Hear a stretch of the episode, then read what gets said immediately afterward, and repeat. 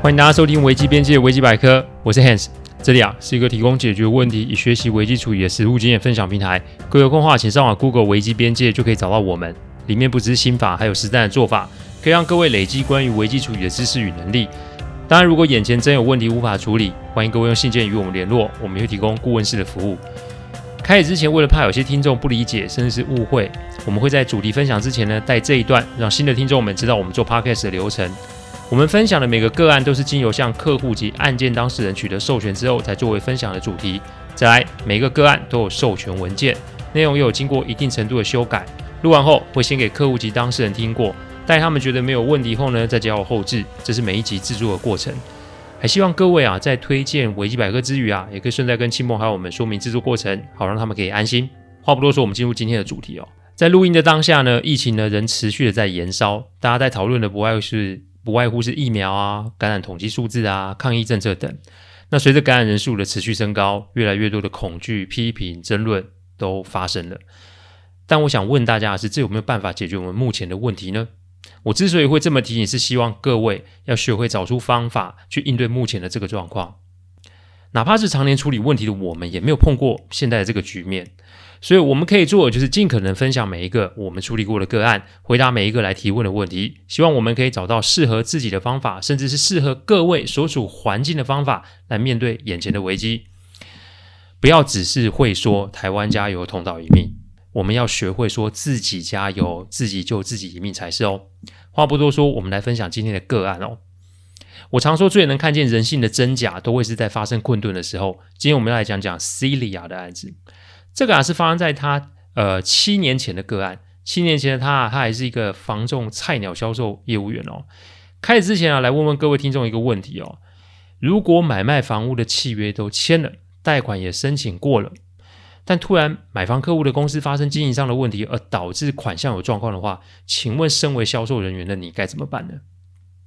我先说说 Celia 不是呃个别来找我咨询的，一开始其实是我的一位客户把位于市中心的一间办公室委托给他出租。客户其实有过很多次的不动产买卖及租赁的经验，不过也许应该是吃过亏，所以呢，他们都只用年轻的新人。因为这也是客户要我过滤房仲业务员的一个标准，而 Celia 那个时候呢才到职两个月，很多东西都不熟悉，但还好态度很认真，所以没没多久啊，办公室就租出去了。客户底下其实有不少的产业，因此接下来两年都是让 Celia 来处理买卖及租赁的相关业务。但我其实看得出来，客户是在打什么主意哦。各位要知道，一个刚入行的新人不是什么有什么机会可以遇上像客户这种大客户。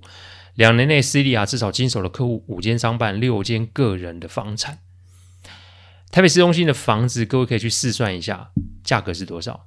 所以啊，这两年 Celia 也真的赚了不少钱。但赚了钱呢，并没有让他忘了自己是谁。他仍是每天最早到店头的人，仍是每天最晚下班的那个人。他仍是一样的客气，仍是一样的敬业。刚刚我不是说我知道客户在打什么主意吗？其实客户就是想要挖角他。也许各位会觉得大公司真人不就是人力银行或是猎人头吗？也许再专业一点就是找人口耳相传。但公司的经营者其实会喜欢随时观察及留意，因为很多人性的面相，其实在履历上是看不出来的。因此，在 Celia 入行的第三年，客户就约他出来吃饭，然后呢，提出了要挖角他做公司业务部门的培训主管。年薪、奖金、工作时间都优于他现在的工作，客户自信满满的觉得，嗯，Celia 会答应，但没有想到他拒绝了。那天晚上我接到客户的电话，其实有点讶异了。照理来说，这个机会应该是不错才对啊，怎么会连考虑都没有考虑就拒绝了呢？客户并没有放弃，只是他已经出面过一次了。如果再出面的话，恐怕就会造成 Celia 的压力啊。人与人之间的关系最怕这种无法化解的尴尬。我听到呢，就知道这是客户要我出手去处理这件事哦。挖角这也是我们的工作之一，反正呢，只要是不违法的事情都可以被委托，这就是我们这一行的工作特性。但是我总不能上门然后就直接去挖人啊。因此正好有个朋友的房子要出租，我便请朋友做个顺水人情给我，让 Celia 承接这个个案。那既然呢、是带着生意上门，那接下来的处理 才会有点底气才是哦。就跟朋友谈妥后呢，就跟 Celia 约好去他的店头签委托、到店的时候，正好看见 Celia 在跟店长讲话。不过一进门，我就发觉这个氛围不太好。Celia 像是在跟店长争论些什么。但一进门的时候呢，这个对话就结束了。可是我看得出来，两个人的表情都有点僵硬，动作有些不自然。当然，我们也没有多说些什么。那完成了书面的委托程序之后呢，正好也是中午，送走朋友后呢，我便约斯利亚一起吃午餐。我们在处理问题的很多时候都要讲求时机。这里跟各位分享一个小秘诀，那就是我们特别喜欢挑午餐前或是晚餐前的一个小时，因为吃饭是每天的行程，再加上午餐时间只有一个小时，晚餐时间就是下班时间，这是有可能让对方啊迫于时间的压力来配合我方，好进行协商，或是让案件有快一点的进展结果出来。另外呢，就是这种。如果你想要跟对方有进一步的沟通和互动，提出午餐或晚餐的邀约，通常都可以成行。那时间点的选择，对于处理事情的结果影响是很大的哦。各位不妨要学起来，这都会起一定的作用哦。当然，吃饭就闲聊喽，聊着聊着，斯利亚的电话就来了。只见他接起电话就开始讲了十几分钟，基于礼貌，我就等着他把电话讲完，然后再一起用餐。但看着他越讲越激动，甚至到最后红了眼眶，我只好递出纸巾给他擦眼泪。旁边人不知道，还以为是我这个老大哥欺负这个小妹妹哦。那面对这种人家异样眼光，我只能无奈的笑笑而已哦。讲完后呢，我请服务员帮斯利亚倒了一杯温水。其实啊，喝水是避开尴尬的良好工具。以后有机会我再跟大家分享这个。做法怎么做？只见他喝完了，就跟我说，他最近有个案子有状况，一对夫妻啊攒足了头期款，然后在他将近的半年带看之下买了一间房。那跟银行的贷款其实也顺利的核准下来了，但他没有想到前阵子男方的公司营运出了大状况，男方就突然的没有工作了。各位要知道，两千万的贷款分二十年，每个月的本金利息可不是小数目哦。这没了工作，缴不出贷款，最后房子就会沦为法拍哦。于是客户啊打给斯利亚说明这个状况，他们想要请斯利亚帮忙，但从头到尾他没有说处理的具体内容会是什么。听到这里我就知道，刚才在店里啊，他跟店长在争执什么了。这个客户啊，斯利亚带看了半年，所以算是熟识，他也知道客户是实话实说，因此他也在替他们想办法，看有无机会解决这个问题。在没有解决这个问题之前啊，他并没有意愿离开现在的公司，这才是他考呃拒绝客户挖角的主要原因。不知道各位听到这里会不会觉得 C D R 的行为真的是有情有义啊？我的客户真的是没有看错人哦。其实这几年我们的互动也算频繁，因为客户都会让我跟 C D R 一同处理他不动产的相关事务，他也知道我是做什么的，所以他突然就问我说：“我该怎么处理眼前的这个问题哦？”我笑着跟他说：“啊，找我咨询是要付费的哦，所以他是想要聊聊，得到一个大概的说法，还是他想要成为我的客户，得到我的详细说明？”看了看手表，我说：“待会还有个会要开，所以我请他先思考一下，明天中午再打电话给我，结了账，我便先行离开。”其实我并没有会要开，那为什么我会拒绝现场回答问题，而且要编这个理由呢？其实这也是跟人性有关哦，因为在没有完全了解事实真相之前，你出手给予建议，这极有可能会没有办法解决。既有的问题，更有可能会产生别的损害。我的首要任务是搞清楚 Celia 为什么拒绝客户的提议。我的任务从来都不是因为要拉近与 Celia 的距离，然后帮他解决这个问题，并以此来达到说服他到客户公司工作。最后还是那句老话，他对这个个案的情谊非常令人感佩，但。这是否要先让客户知情，并且讨论，再决定如何处理会比较好呢？这个答案我想是必然肯定的。要知道，在商场上有情有义是一个很好的特质，但这同时也是一个风险啊。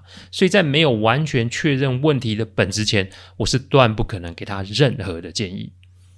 出来后呢，我打通电话给客户，告知他现在的状况。客户还是希望我可以侧面理解案子的内容，并且给予他一定程度的解决方案。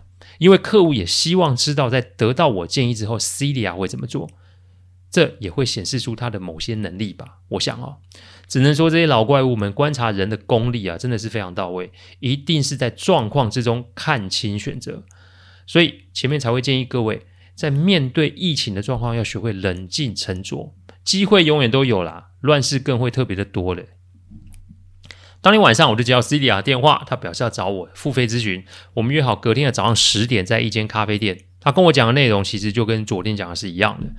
他告诉我，他想要协助客户解决这个问题，所以请我给他建议。以下是我给他的几点分析哦。第一点分析，你的客户是客户，那其他人怎么办啊？我请 Celia 打开手机的录音功能，然后呢，再放一叠卫生纸给他。我请他告诉我在房屋买卖的世界里面，他及电头公司的佣金是怎么来的。其实你有经验的听众，你就知道我在说什么。因为佣金是从买卖双方来的，所以 Celia 如果只想要替自己的买方客户争取权益，或是拖延程序的话，这势必会对卖方产生损害，而这个也会对自身的电头、卖方经纪人及公司产生影响。更重要的是，他自身的名声发展也都有可能被贴上标签哦。一个处理问题会忘却自己自身安危的人，一个在处理问题会把公司利益放在后面的人，这个传出去。请问会有公司敢用他吗？我看着 Celia 问他：“只有你的客户是人啊？结果其他的人都不是人，这是你踏入这个行业三年所学的心得吗？”第二点分析哦，客户要的是什么？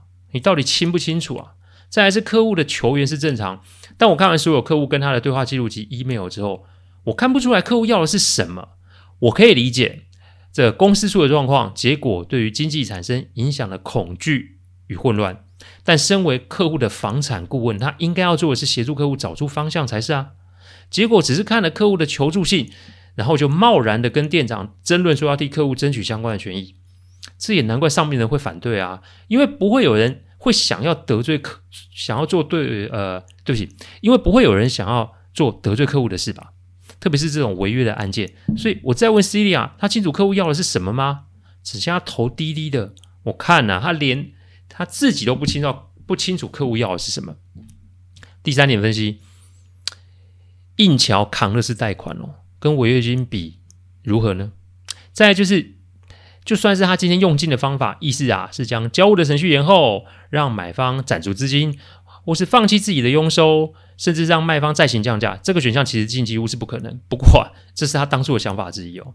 好，就算是让买方买到了这栋房子。请问两千万要背二十年这档事，除非是 Celia 自愿帮客户偿还贷款，否则客户将会在接下来的二十年面对这个欠债还钱的问题。所以我调出合约，看了违约金的部分，我直接把两个数字给 Celia 看，一边是两千万，一边是几十万。你再笨的人都知道这数字哪个大吧？因此他要做的是要向客户做分析，而不是替客户盲目的争取那看不见甚至是不清楚的权益啊。第四点分析。感情用事是情义，理性分析是能力哦。我们为什么收费会这么贵？答案就是我们给的不只是方案，我们伴随的是现场的执行。当然，建议跟执行是两个不同的价码。我当下问斯蒂亚，你要不要现场处理这个个案啊？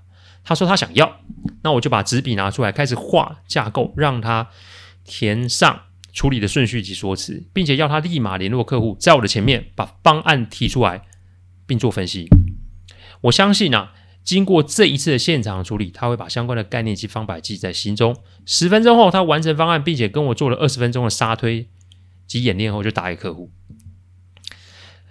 替客户分析及沟通完，结果就是客户其实想要的是赔少一点，甚至是不想赔违约金，但呢，他又不想伤及 Celia 的权益。再加上状况很突然，所以他也不知道怎么开口，这才让问题产生了其他的变化，也才会让 Celia 与公司的立场有所冲突哦。所以解决的方案就是什么？Celia 会依合约办事，但也会同时跟卖方的经纪人及卖方做出实际的状况的呈报，那附上买方公司啊出状况的新闻，诶，因为公司很大，所以有新闻哦。我告诉 Celia 能否决定违约金多少？其实在于卖方，因为只要卖方接受，那公司也不会有这么大的压力跟意见。当然不可能全免，但只要卖方同意，那公司端就不会受到太多的压力。这才是解决问题的正确路径啊！这个案子在五天内得以解决，卖方呢可以理解买方的困境，所以违约金呢的比例下降了一个很大的幅度。买方总算是没有受到太大的损失，而佣金的部分，Celia 一毛都没有拿，把相关的费用都给了电投机公司哦。那这个案子算是圆满的、顺利的解决哦。至于他是否有到客户公司，后来啊，我是请他自己跟客户约时间，并且把发生的过程啊跟客户做呈报，因为这不是我可以说的，只是提醒 Celia，这个机会的确难得，但重点是他该把这个过程勇敢的向客户说明，这样子对他来说是一种成长及学习，对我的客户来说也是一种重新理解他及评估是否聘任他的机会。所以各位猜猜他有没有去过客户公司？诶，几年时间过去了，他在客户的公司算是稳定的成长，现在已经算是个老练的部门主管了，多了些人情世故，但也具备了理性分析的能力。最重要的是，他懂了什么叫优先顺序，他知道什么叫做不必要的感情用事。我们都难免会遇上问题，而且加上关系的影响，会让我们分不清楚事实与状况。所以在记得面对类似的问题时，真的要问问自己以下的几个问题哦。第一个问题，对方要的会是什么？第二个问题，我能给的又是什么？第三个问题，是否影响其他人？第四个问题，你是要先学会分析，才能够真的解决问题。感谢各位聆听，听完之后，如果任何的意见，请上我们的网站危机边界留言。我们预计每周一中午会上架一个 podcast 的主题分享，各位任何想听的主题，也都可以透过留言给我们知道。另外，欢迎各位今晚十点加入 Clubhouse 深夜危机现场的现场提问与讨论哦。我们下周再见，拜拜。